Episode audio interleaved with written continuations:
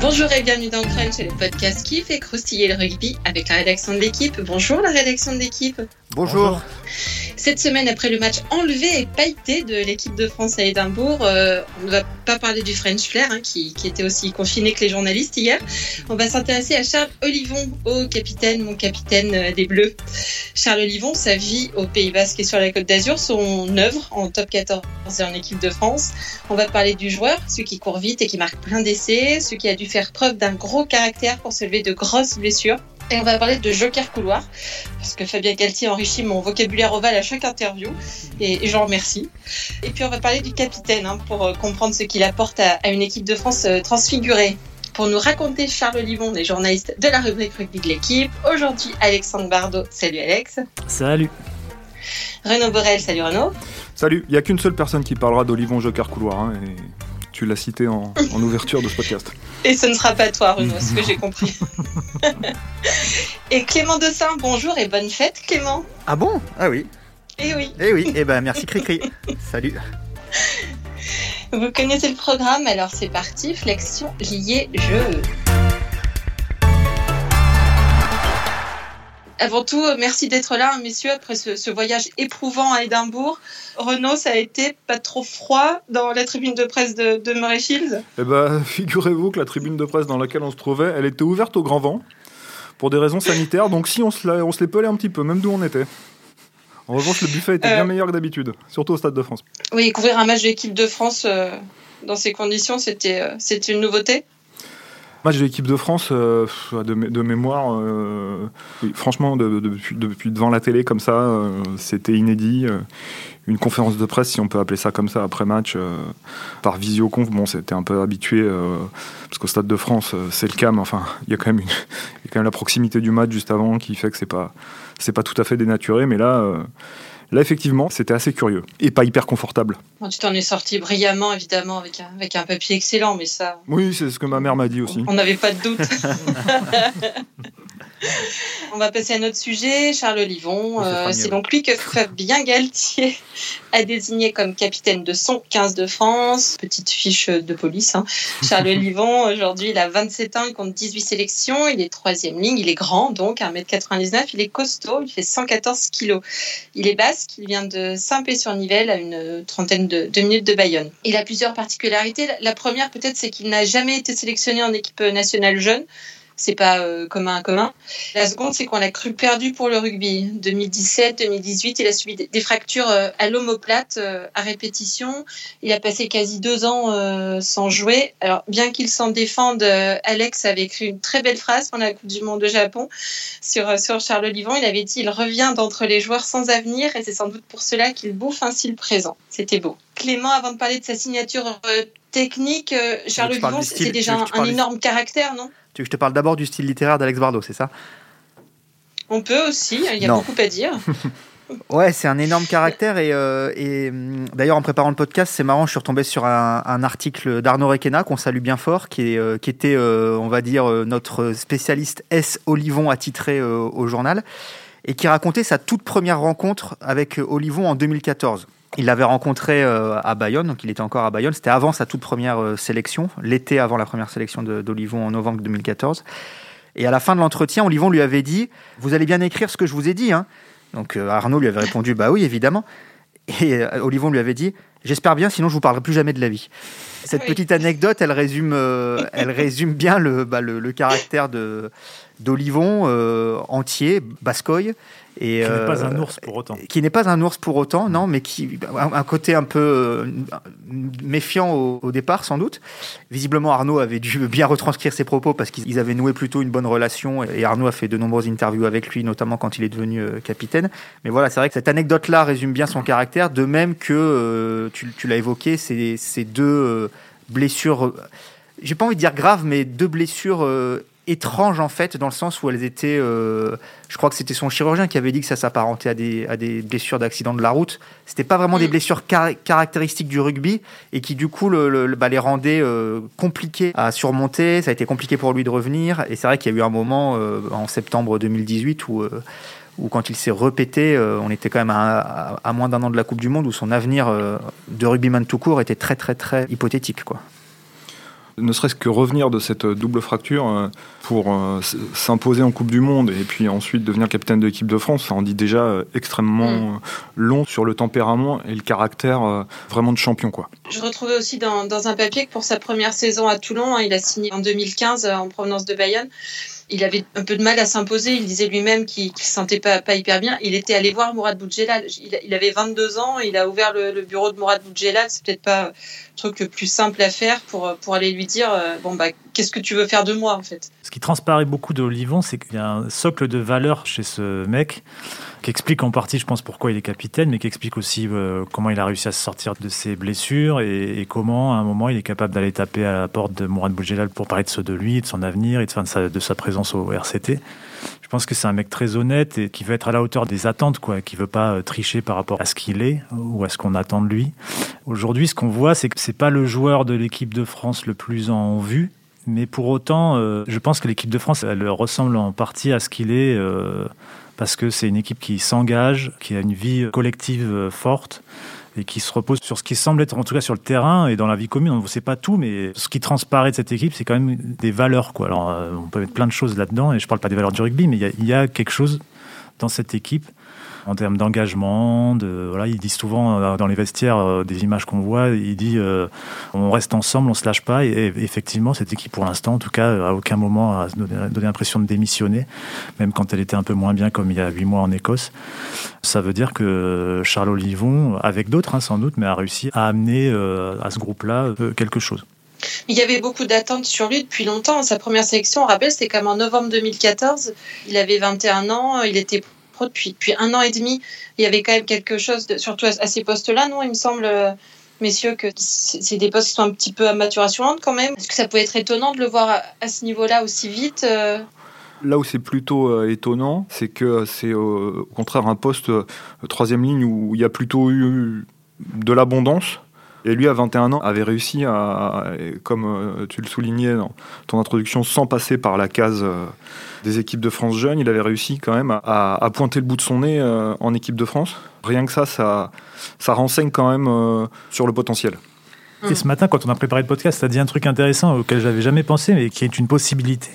C'est qu'en fait, euh, effectivement, il est rentré très tôt dans cette équipe de France en 2014. Et de 2014 à 2019, grosso modo, les résultats de l'équipe de France étaient, médiocres. Et Charles Olivon, il est arrivé dans cette période-là mais en quelque sorte, les blessures l'ont, ont fait qu'il n'a pas vécu en continu avec cette équipe de France qui avait des mauvais résultats. Et peut-être qu'aujourd'hui, on ne va pas dire que c'est un mal pour un bien, mais peut-être qu'aujourd'hui, comme tu le disais, il, revient avec une fraîcheur qu'il n'aurait peut-être pas eu euh, s'il avait vécu en continu avec l'équipe de France 2014 à 2019. On sait qu'il y a beaucoup de joueurs qui s'y sont usés euh, au contact de l'équipe de France et des mauvais résultats, des saisons à rallonge. Sans doute qu'il aurait préféré ne pas passer par la case blessure, mais je trouve que c'était une réflexion intéressante, Christelle. Merci, ça me fait plaisir. On s'envoie beaucoup de bouquets aujourd'hui. non, mais c'est vrai, que quand on regarde le dispatch de ses sélections, il n'en a que 6 entre 2014 et 2017. Donc clairement, il a été euh, épargné, entre guillemets, par la morosité euh, ambiante à ce moment-là. En 2014, il, pointe juste le bout de son nez, il repart, il, est deux fois, euh, deux fois remplaçant. C'est vrai que c'est un, nom dont on entendait souvent parler, mais c'était pas quelqu'un qui était qui était installé. Et, et, quand il revient, donc quand il revient de nulle part l'année dernière, en 2019, parce qu'il reprend le jeu seulement au début du printemps, on va dire. Mhm. Donc là, il est quand même encore très très loin de la Coupe du Monde. Et puis, il intègre le groupe des 37 pour la préparation. Visiblement, euh, il, est, il, survole les débats pendant, le, pendant la préparation, lui et, lui et François Cross notamment, qui finalement n'ira pas à la Coupe du Monde, le Cross, mais, euh, mais, mais Olivon, du, du coup, euh, chope un strapontin dans les 31, puis est titulaire à la Coupe du Monde. Et, et c'est vrai que il, y a, eu tout le changement de staff dont on a déjà beaucoup parlé, mais il a contribué aussi, lui, à amener euh, voilà, un, souffle un peu euh, nouveau euh, à cette équipe, le tout couronné de, grosses performances individuelles. Si on regarde juste maintenant la période ben, août 2019 aujourd'hui, il a les deux tiers de ses sélections, il en a 12 et il a gagné 9 fois sur 12. Donc il est aujourd'hui le capitaine d'une équipe de France qui gagne à nouveau et qui n'est pas obligé de, de venir euh, devant les micros de France Télévisions avec une gueule de six pieds de long. Il y a un truc intéressant, c'est que pendant la Coupe du Monde, Fabien Galtier, quand il croisait des journalistes dans les, dans les rues, il aimait bien discuter un peu, faire des apartés, boire un café, puis il posait des questions aux journalistes. Et je me souviens qu'un jour, on était quelques-uns autour de lui, il avait, il demandé Mais vous, vous verriez qui comme capitaine? Ce que j'ai retenu de cette conversation, c'est que assez vite, alors qu'on était, je pense, on était euh, avant, ouais, on était dans les semaines, qui, dans, les, dans les jours qui précédaient le match euh, contre le Pays de Galles. Assez vite, il y a une sorte d'unanimité autour de Charles Olivon de la part des journalistes qui discutaient avec lui. Et dans mon souvenir aussi, ça me semblait clair que Fabien Galtier, il avait déjà euh, ce nom-là en tête et en, et en, choix numéro un. De toute façon, quels étaient les candidats? Qui, mm. oh, Tu aurais pu avoir Poirot. on parlait de Poirot. On parlait de Dupont, un petit peu. Tu vas avoir Dupont, on parlait d'Olivon. Euh, Ituria, un moment. Mais en tout cas, lui, ça semblait comme une évidence euh, parce qu'en en fait, il a une euh, une présence, une stature qui parle clairement, qu'on sent, lorsque j'arrive pas à trouver d'autres expressions, donc je vais dire comme ça, qu'on sent qu'il y, a des valeurs derrière ce bonhomme. Qu'il y a pas de jeu. Qui a, un niveau de jeu aussi. Tu sens qu'il joue pas un jeu en fait. Ouais, on sent qu'il joue pas un jeu. Puis il a un bon, il a un niveau aussi. Renaud, toi qui es, qui est féru des valeurs, tu, tu partages la vision de Trouve notre expression pour exprimer ce que je veux dire. Il y a plusieurs choses qui se sont passées pendant la Coupe du Monde. Il s'est démarqué, Charles Olivon, parce que euh, il était un leader euh, positif. C'est-à-dire que il était plutôt dans l'encouragement et dans l'enthousiasme plutôt que dans la complainte de la difficulté. Tu veux dire qu'il fait partie de ces joueurs qui ne voyaient plus leur avenir et qui du coup ils bouffaient son présent. Exactement. Mais je savais pas, je savais pas le dire aussi bien. Mais il était dans le travail aussi.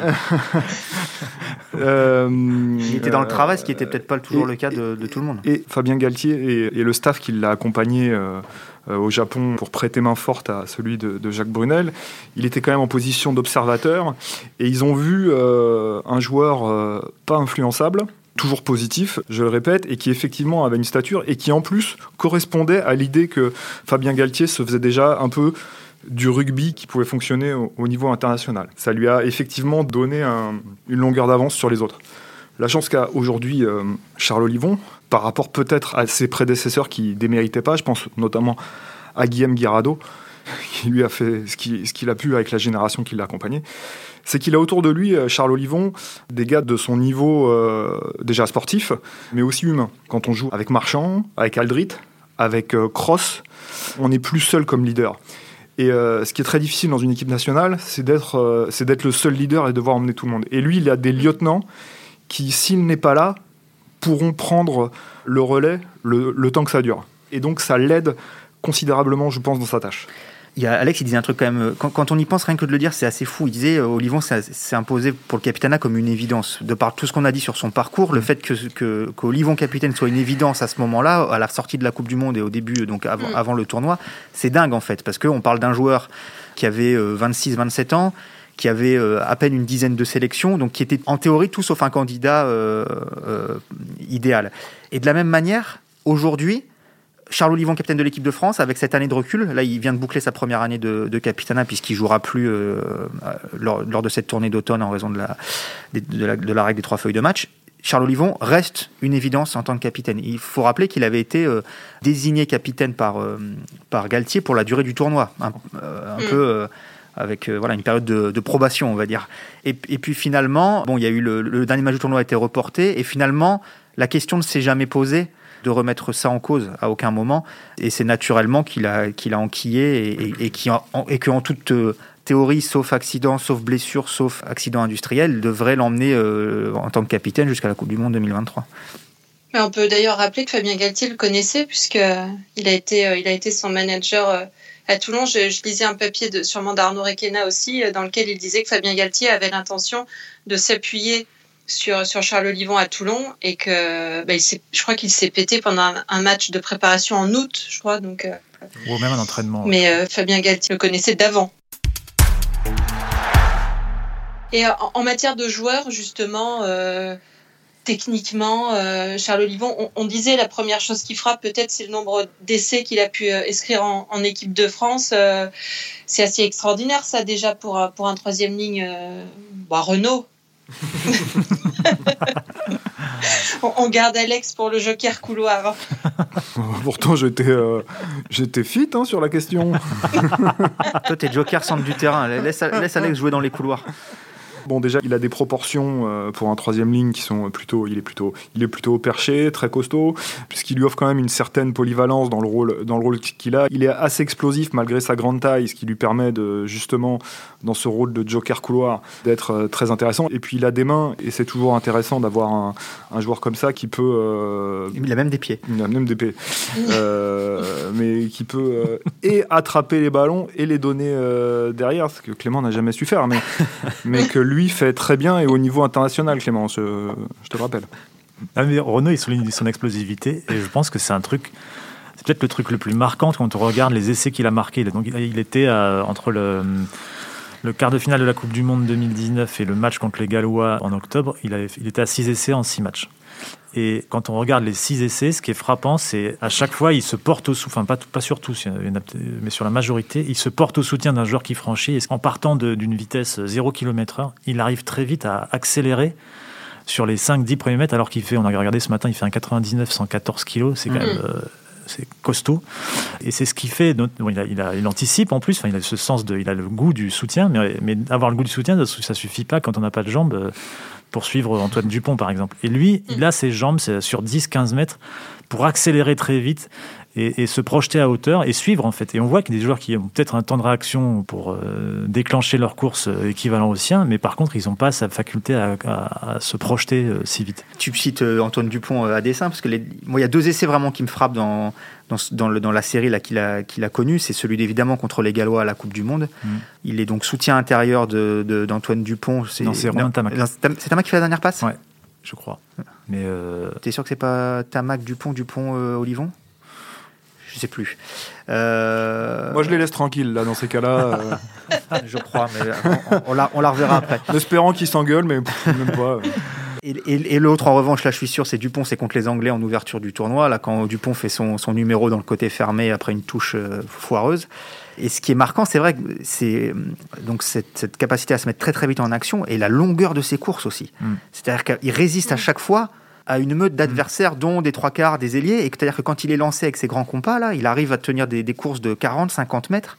Bon, un peu moins contre les Anglais, il avait que 22 mètres à faire, mais il va mm. vite sur une distance relativement longue. Quoi. Mm, mm. Et euh, c'est. Euh, c'est assez dingue. Et après, mais bon, je vais laisser Alex en parler parce que parce que c'est lui le spécialiste du Joker couloir, mais on lui a, on lui a quand même conféré un rôle en équipe de France qui lui permet aussi de d'emmagasiner, enfin d'économiser de l'énergie pour justement, euh, c'est-à-dire qu'il n'est pas, euh, il est pas présent sur toutes les, les, les phases d'affrontement, pour justement, lorsqu'il faut avoir recours à, à cette filière-là euh, très explosive, en avoir encore un peu dans le, dans le moteur. Quoi. Tu nous, tu nous expliques, Alex, ça, ça, explique aussi le fait qu'il marque beaucoup plus qu'en club où le, le, système est moins fait pour ça. Quoi. Alors en fait, euh, Charles Olivon, il, est dans le système de l'équipe de France. Il est un peu comme euh, c'était le cas d'Olivier Magne euh, ou d'Emmanuel Reynordoki il, y a une vingtaine d'années. Il est souvent replacé dans le couloir, dans le couloir des 15 mètres. En fait, si on prend l'exemple d'une touche, par exemple, lui, c'est un sauteur en touche, Charles Olivon. Donc c'est un sauteur, peut-être le sauteur prioritaire. J'ai pas les statistiques, mais donc il saute en touche, il dévie son ballon ou le ballon l'attaque part et lui, il reste dans le couloir le ballon part de l'autre côté, lui il reste là. Et si ça peut, ça peut durer, euh, en exagérant, ça peut durer 10 minutes que le jeu il soit de l'autre côté, lui il bougera pas de son couloir. Donc c'est 10 minutes où il recharge son énergie. Il dit qu'il était têtu. Voilà. et, et son rôle, euh, quand le ballon revient en cette zone, c'est soit d'être capable de euh, jouer sur des, des, des, équilibres de poids-puissance par rapport à des trois quarts qui, qui seraient face à lui, soit de venir se porter au soutien de joueurs euh, qui. Euh, en fait, ce qui est intéressant avec lui, c'est qu'en gardant, le gardant dans cette zone-là, on a un joueur qui est à la fois capable d'être dans l'affrontement et, d'être très très bon dans les phases de toutes les tâches de soutien, soit on a un joueur qui est capable de, de franchir et d'accélérer et d'utiliser sa technique individuelle, sa vitesse pour créer des différences. Dernier point qui est intéressant quand on le replace dans les couleurs comme ça, c'est que sur les jeux au pied transversal notamment. comme il est grand, qui va vite, il peut aller au duel aérien euh, et euh, gagner des ballons, ce qui est arrivé notamment, je crois, contre l'Angleterre sur le premier match il y a un an. Le rôle est bien taillé pour lui. Alors, ce qui est très bizarre, c'est que parfois, j'ai notamment le souvenir de la première demi-heure contre le Pays de Galles cet automne. Ben, en fait, Charles Olivon, on le voit pas. Ça dure pendant une demi-heure. Il n'y a pas une intervention. Alors, en défense, si, il est là, présent, mais offensivement, il y a, on le voit pas. On voit Olivon partout, on voit Kroos dans les rucks, on voit Aldric, partout, on voit Kroos dans les rucks Et, Charles Olivon, non. Sauf qu'à un moment, bah déjà, un, c'est son rôle, donc voilà. Et puis deux, il y a un moment, il y a une, récupération de balles dans son couloir. Marchand qui fait, ou je crois que c'est Marchand qui, fait, qui passe les bras. Et puis Olivon, sur, sur le coup, bah, il accélère, il passe les bras à son tour, et puis ça fait essai. Donc euh, voilà, c'est le, petit paradoxe de, ce, positionnement, de ce rôle-là. Il est moins en vue que Olivon, que Aldrit, je vais y arriver. Mais c'est ce qu'on lui demande et ça n'empêche pas l'efficacité. On vise l'entrée au Larousse du Joker couloir pour 2023, la Coupe du Monde en France. voilà. c'est bien parti. Ouais, Alex, Alex Joker couloir. Joker couloir. Mais on, je sais pas, je sais pas s'il a des, euh, des points faibles. On a l'impression qu'il est, qu'il est bon un peu partout. Il a que 27 ans. On peut imaginer qu'en plus, il a une marge de progression, qu'il a peut-être, j'imagine, deux Coupes du Monde euh, dans, les pattes. Il peut devenir euh, énorme, non? Oui, enfin, je pense qu'il va devenir énorme si l'équipe de France devient énorme. En fait, euh, moi, elle est déjà en bonne voie. marge de progression, j'ai peut-être un, peu de mal à la situer parce que je pense qu'il est déjà à un haut niveau qu'il exploite euh, quand même euh, bien le potentiel qu'il a déjà. Après, on pourrait lui demander peut-être d'être euh, rude au plaquage comme pourrait l'être un Leroux, par exemple. On pourrait lui demander d'être un peu plus gratteur, mais en même temps, il n'a pas forcément le gabarit pour ça, parce que c'est un grand. Mm. parce qu'il est, il est peut-être moins dur à l'impact que le roux. Qui, ouais. qui fait qu'on a on, a, on a aussi ce genre de spécialistes en équipe de France. Mm. Donc, mm. En tout cas, il subit pas son rôle de capitaine dans ses performances. Ce qui est toujours plus facile quand tu gagnes. C'est sûr. Tu subis moins ce rôle. Euh, voilà, tu subis moins ce rôle-là. Néanmoins, il a les épaules et je me répète, mais il est, euh, il est mieux entouré qu'ont pu l'être euh, certains de ses prédécesseurs très méritants puisqu'il a autour de lui une génération de jeunes qui sont capitaines dans leur club. Marchand, Cross, le son au Stade Toulousain, Aldrit, on en parlait pour être capitaine de l'équipe de France, Cross pendant la préparation de la Coupe du Monde, on en a parlé aussi pour être capitaine de l'équipe de France, puis et puis euh, Brunel a fait le, choix de ne pas l'emmener à la Coupe du Monde. Et apparemment, il laisse cette place aussi. Oui, exactement. Parce que la dernière fois, il y a une interview de Romain Tamac qui disait que, euh, de par son poste, il, prenait, euh, lui, des responsabilités dans le jeu, mais aussi dans la vie de groupe. Et il disait que Charles Olivon laissait des joueurs prendre cette place, prendre ce rôle de co-leader. Quoi. Et quand on voit les, les images d'avant-match, il n'est pas rare de voir Aldrit prendre beaucoup de la parole dans les avant-matchs aussi. Et, Ficou prendre la parole. Ficou, mm. Donc ça veut dire qu'il euh, n'est pas jaloux de, de ses prérogatives et il laisse les autres s'exprimer. Et, c'est euh, plutôt un signe d'intelligence parce que seul, euh, seul, même quand ça gagne, le rôle de capitaine, c'est quand même, ça peut bouffer de l'énergie. Tu sais que seul on va plus vite, mais ensemble on va plus loin. C'est beau. Je peux la noter celle-là ou pas pour la bah, C'est beau comme du bardeau. Hein. Après, c'est pas tant une marge de progression euh, que j'identifie plutôt qu'un questionnement en fait. Ça va être dans sa, dans sa relation aux arbitres pour commencer.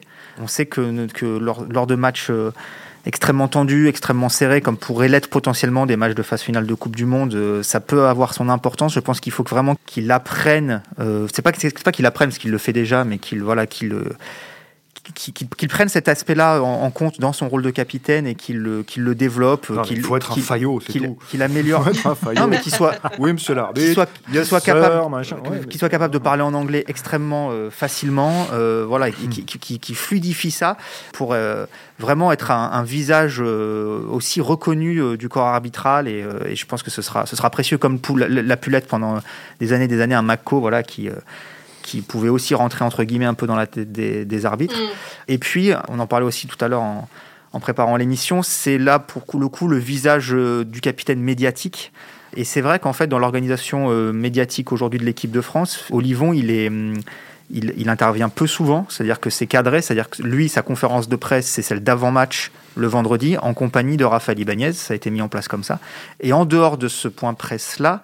Celui d'après-match. Et de celui d'après-match, on le voit pas. Qui sont des points presse très rapides. Et, qui sont des points presse formatés, très rapides, et où du coup, son discours à lui, je trouve là, se lisse un petit peu. Alors que c'est quelqu'un qui, à côté de ça, lorsque lorsqu'il il accorde des, longs, des longs entretiens, en, tout cas ceux qu'il avait notamment accordé à Arnaud, on en reparle, est hyper intéressant, a du franc-parler. Il faudrait pas que que la fonction le, parce qu'on sent bien par les petits il extraits pas que la façon dont on veut lui fabriquer sa fonction dénature ce qu'il est, euh, ce qu'il est, ce qu'il est vraiment. Et je pense que étant donné son tempérament, à un moment, s'il se rend compte que son image est trop lisse par rapport à ce qu'il est, il, finira par, par peut-être un peu se, se libérer de. De cette espèce de, de, voilà, de com de marionnettiste. Moi, j'ai pas l'impression qu'il soit lisse. J'ai l'impression qu'il est un peu un peu.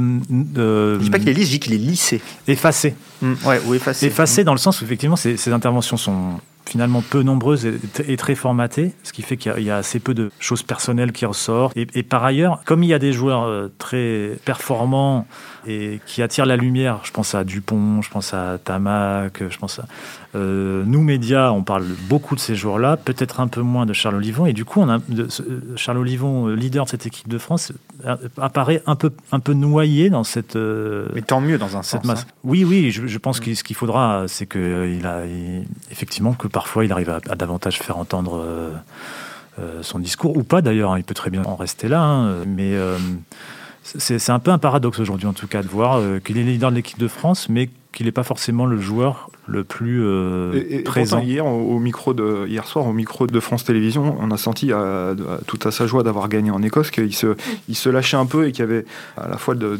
du, soulagement peut-être, mais euh, on, sentait dans son discours qu'on ne sentait pas trop sur les matchs d'avant une vraie joie. Pour le mhm. coup, il se, il se, livrait un peu, il se libérait un peu, notamment parce que euh, voilà, pour lui, l'automne international était terminé. on sent qu'il s'éclate quand même dans dans cette équipe. Quand je dis il, c'est lui et, il au pluriel, c'est et que ça doit être quand même euh, assez grisant en ce moment d'être euh, d'être joueur et a fortiori capitaine de cette équipe de France là. D'ailleurs, pour ceux qui nous écoutent, euh, il y aura une interview de Charles Olivon ce mardi dans l'équipe. Donc voilà, il prend quand même la parole. Cette interview va être aussi grisante que qu'être en équipe de France en ce moment. Ah ben bien sûr. Et messieurs, vous aviez été grisant et, parfait, donc on va pouvoir se, se, quitter après avoir fait le, le tour de Charles Olive. la prochaine émission, on se, on, se, on se, critiquera plus entre nous, non? Parce que là, on a beaucoup ah. trop de fleurs. Parce que tu as l'impression que la période est suffisamment sympa pour qu'en plus on se verse des sauts de caca sur la tête. Ben non, merci. Je vous remercie, messieurs. C'était Crunch, une émission de la rédaction de l'équipe. Aujourd'hui, j'étais presque avec Renaud Borel, Alexandre Bardot et Clément Dessin. Merci à Antoine Bourlan à la technique et à l'édition. Retrouvez-nous tous les lundis sur l'équipe.fr, Apple Podcast, Google Podcast. N'hésitez pas à réagir, laissez des commentaires, mettez-nous plein d'étoiles. À la semaine prochaine.